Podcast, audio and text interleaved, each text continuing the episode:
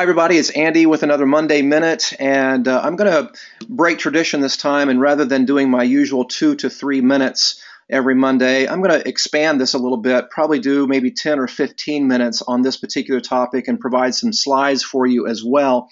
And I've got a special guest today. It's my friend and colleague, Jill Beckman Eaton from Michigan. Uh, how's the weather up there in Michigan today, Jill? It is gorgeous. It's actually sunny and it's uh, perfect. Great. Well, it's uh, kind of sleepy and rainy down here in central Indiana. But uh, I'm bringing Jill on just because uh, I think it's uh, it's nice to bring on a, a, different voice than the one that you always hear on Monday morning.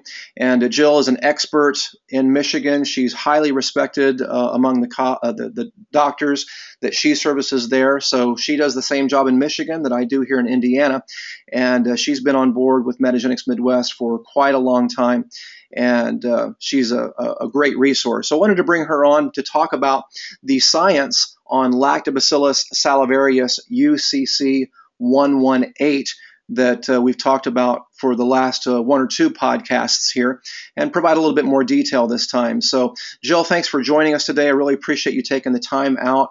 And uh, so, Tell us what you know about uh, Lactobacillus salivarius UCC 118. That's a mouthful. And um, why we're adding it to the Metagenics line, the application of that strain, and what's what it's doing for the gut. Thank you, Andy.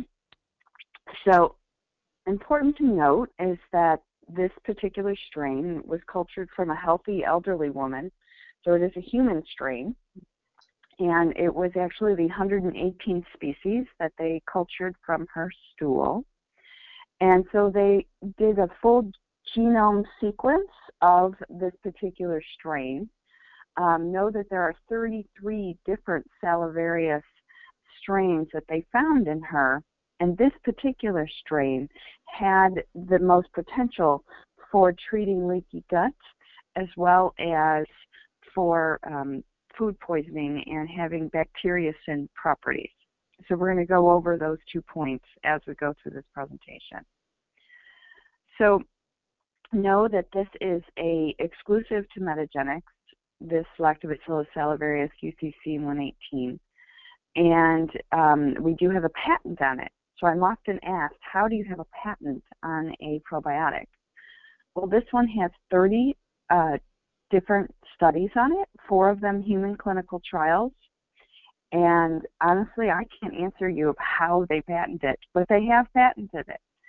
So we're excited to present what it actually does. So Andy, next slide. So we all know what the mucosal barrier is. Sorry, I have control. Got it. Um, so we know what the mucosal barrier is, right? So we have the mucosal membrane cells lined up here, and we have the inside of the intestinal tract with the microvilli lined along here. So this is the shaggy brush border where absorption occurs of your micronutrients. And then you have what's called the tight junction, which is the space in between. And here's the bloodstream on the other side. So well, there's a couple of things to glean from this information. Over here is going to be leaky gut. Remember that this is also called intestinal permeability. And what happens is these tight junctions or space in between the mucosal membrane, that they actually will open up and allow food particles like your English muffin to pass through and get into the bloodstream on the other side. So that would be considered a foreign molecule once it has done that. So it would elicit the IgG, IgE, IgM response that you would be doing blood work checking for. So what this product does is it specifically keeps these tight junctions closed. Um, I did want to bring in the conversation here of zonulin and wheat. And so both uh, celiac as well as wheat sensitivity. Um, so zonulin is triggered once you have eaten wheat, and what zonulin does is it it acts as a messenger protein to open up the tight junctions. Right? So this is part of the mechanism here is that it helps to keep these tight junctions closed. All right, so next slide.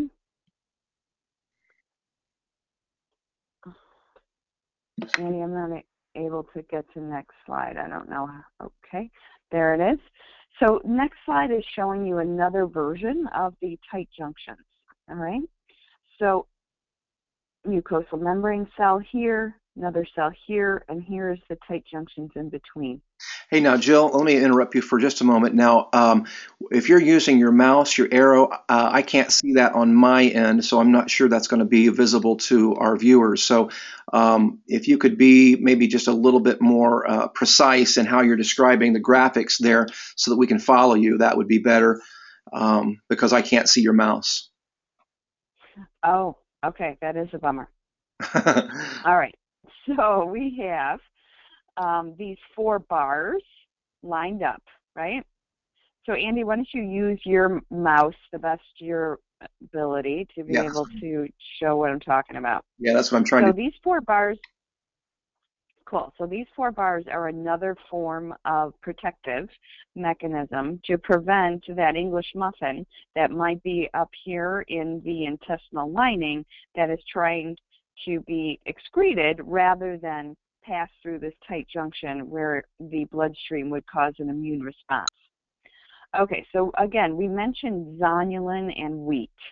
So these bars right here, they are called over on the right, they're called Claudin 2, Claudin 1, Occludin, and JAM 1. So that's simply the name for the cells that act as barriers. So what happens in leaky gut is those bars get broken. So zonulin is responsible for breaking at least occludin. Um, that specifically gets torn apart every time a wheat sensitive individual would eat wheat. It would signal zonulin, which would destroy occludin, which would allow the tight junctions to separate and food to pass on through. Other triggers are going to be stress, um, alcohol, uh, painkillers, and so on are going, they're different mechanisms of breaking these barriers. So next slide is going to show you a um, a close-up of those cells. It looks a little bit dark, Andy, for me. Okay. No, not that one. Are, are, are we on the slide with the intestinal cells? Yep, this one's a good one. All right. So Okay. notice it says occludin, JAM1, and claudin1 on the sides here. So these are healthy occludin cells. So those are those bars that protect the food from crossing into the bloodstream. So what these researchers did is they added a stressor, which was was hydrogen peroxide to these healthy occludin cells, and you can see that that caused the cells to explode, right? Hmm. So it caused intestinal um, permeability by adding hydrogen peroxide. This was a petri dish model. Then what they did is they pre-inoculated with the Salivarius UCC 118 strain, and only one or two of these cells were exploded. So it acts as a protective mechanism so that your intestinal um, intestine is, is protected with those bars so that they don't food particles don't get across the um, tight junctions. Yeah. Okay? Let me, let So me add here. pretty exciting. I love this slide. Yeah, it's a great slide. Let me just also add here that uh, that little blurred appearance that you see there with the hydrogen peroxide treated slides are the proteins breaking down, and so those tight junctions actually get compromised because the hydrogen peroxide works as a toxin and a poison and breaks down those proteins. So Jill used the word exploding the cells. Um, I'll use the word degrading the cells. Basically means the same thing, but those proteins begin to break down, and that's that blurred appearance that you're seeing in those cells. And you see there with the uh, the cells that were pre-treated with the bacteria that the integrity of those tight junctions in those cells were mostly maintained. So it's very, very close to what the control group was. So I agree with you, Jill. This is really exciting stuff. Yeah, it gives us a glimpse into the intestinal tract and, and what can happen. Absolutely. So let's pr- protect. All right, next slide. You see that? Yeah. Yeah. Um, you know, actually, we're going to talk about leaky gut a little bit more. So, who has leaky gut? This is, this is discussing the bacteriocin properties of this, mm-hmm. and that's going to part two of how this product works. So, who has leaky gut? So, anyone who has multiple food allergies. Really, the chicken or the egg situation is that those food allergies were because of leaky gut, that it allowed your most common foods to cross that blood uh, tight junction barrier and allow for an immune response to occur. Any IBS, Crohn's, colitis alternating constipation, diarrhea, um, really just GI disturbance, bloating, um, stool issues of any kind, you're thinking leaky gut. Another huge class is going to be autoimmune disorders. All autoimmune disorders are related to gut. So, most of my functional medicine practitioners are using this with almost every single patient. This this is really a breakthrough. Another piece of this conversation is what about what we know about treating leaky gut? Would you still use that? Where does that fit in? Like glutamine, like Endefen. So Glutagenics, Endefen, where do they fit in? UltraInflamX. So honestly, they would marry this concept perfectly. They are not going to be standalone. So the mechanism is quite different. Remember that glutamine, what it does is it helps to repair the mucosal cells themselves and helps to replicate the cells. So it basically makes a stronger barrier by the mucosal cells, where what this product does is it helps to close the tight junctions. So the concepts really go well together. And this is more of a uh, long term product. This is not an acute care product. If if you have a patient who has acute Crohn's, colitis, uh, really inflammatory bowel, you'd want to use the Ultraflora intensive care for that acute care situation. Um, and where this product is going to be a one a day over long term and all the lectures that I've been to on leaky gut say six months to a year in order to heal it. Hmm. So I would probably use this product with a glutagenics or an Endefen or an UltraInflamX. And, and way, at I, least six months. Uh, let me interject here too that for the practitioners that uh, don't know how to specifically diagnose leaky gut syndrome uh, where a lab test is concerned, Genova has a lactulose mannitol test that can very precisely uh, diagnose and show the presence of leaky gut. But as Jill uh, just uh, just discussed, just pointed out that anytime you have an autoimmune type of patient, I mean, 99 times out of 100, probably more than that, you're going to have a, a, leaky gut situation because of the antigenic mimicry that occurs, because that's what autoimmune disease is. It's antigenic mimicry, it's cross reactivity. So that happens in the gut. So whenever you see these types of patients, with ankylosing spondylitis, rheumatoid arthritis, eczema, uh, Graves' disease, anything that has an autoimmune connection, there's usually also an underlying gut connection. So just wanted to interject that. So sorry, go ahead, Jill. No problem. No problem, Andy.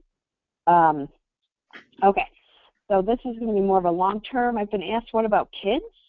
We, we of course haven't studied kids, but it is a probiotic, and typically probiotics are considered safe for kids, so your multiple food allergy kids and it does open up easily. It's a tiny little capsule, and um, my kids have tasted it, are completely fine with the flavoring of it. So you know you just don't want to add it to anything hot because it is a probiotic. Um, now this this particular product is a hundred million dollar or hundred million species, um, as opposed to the billions that we are used to. and really the the thinking style behind that is that this is more of a long-term product and that we're messaging um, over a long time period so you don't have to go in with a huge number of bacteria in order to create change. It's about messaging in the intestine over time. Well, so let me ask a question there related to that. So, typically, the traditional thinking where the number of organisms is concerned is that you have to be up in the multiple billions. Um, so, would that mean then that this would be best coupled with, you know, another complementary product like Ultraflora Balance or maybe Ultraflora Spectrum? Would there be any any significant uh, benefit in doing that? It's a great question, Andy, and I definitely want to address that. So yes, this actually would complement. I usually like to pick the Ultraflora Spectrum because it does have um, more of a variety of strains to help address different bugs and, and environments in your intestinal tract. So this would be a one a day along with Ultraflora Spectrum at one a day because this is not going to be as broad acting as all the different species that are in spectrum, right? So you don't get the immune response the same. You don't get the um, the same killing. Like we know that this does have bacteriocin properties, but it doesn't mean it kills all the different types of bacteria. It's more um, specific kinds. They called it uh, what narrow acting bacteriocin properties rather than broad spectrum like a antibiotic would be. So this is a so, probiotic yes, strain with still recommend it. Okay, so this is a, a, probiotic strain with a very specific application, and the application is primarily leaky gut syndrome and the conditions associated with leaky gut syndrome. Is that correct? Right, and I think we're going to see that more and more as the probiotic research um, broadens. You know, now we're seeing that we have the Ultraflora Women's that's specific for vaginal tissue, and now we're seeing this, and there's there's more and more being discovered about probiotics. So it's more of an accessory product. Okay, good. Rather than broad spectrum like the balance. Great. That, yeah, that's great to know. Okay, so this slide, let's let's talk about the slide that's in front of us right now. So this particular strain prevents listeria infection. So recall that listeria is uh, one of the bacteria that causes food poisoning. So we're talking about um, watermelon. We're talking about like picnics where the food has sat out in the heat for too long. Um, lunch meats. This is one of the species that uh, pregnant women get warned against. I actually was in with a client of mine, an OB, that said that one of his patients did have a listeria baby, and it was quite a long fight for her, and the baby did just pass recently. And so he's considering using this with all of his pregnant women in addition to the Ultraflora Spectrum that he uses currently. Hmm. Um, and because this is so compelling, I mean, it shows the, the first rat, right, full liver infection with the listeria. The second, absolutely no infection. And then the third is an interesting point where they show it says bacteriocin deficient. So they have a way of manipulating if that probiotic has bacteriocin in it or not, which does show you that we want to teach our patients that if you don't know if you have a guard dog of a probiotic, you don't know what it is capable of. And so that's why every single patient needs to be taught there has to be some numbers and letters after the Latin name of the probiotic or you don't know if you have a guard dog or a poodle. Yeah. And so you, you risk still getting the infection if you don't know that. So in other um, words, um, anyway, so okay, yeah. So let me make a, a, quick point there, and we'll get to the next slide. So um, in other words, for those of you that have may not heard me talk about the importance of strain specificity, what Jill is referring to is that the series of letters and numbers at the end give you the specificity of the strain. So just saying dog as an example doesn't give you any information about what species and what characteristics of the dog.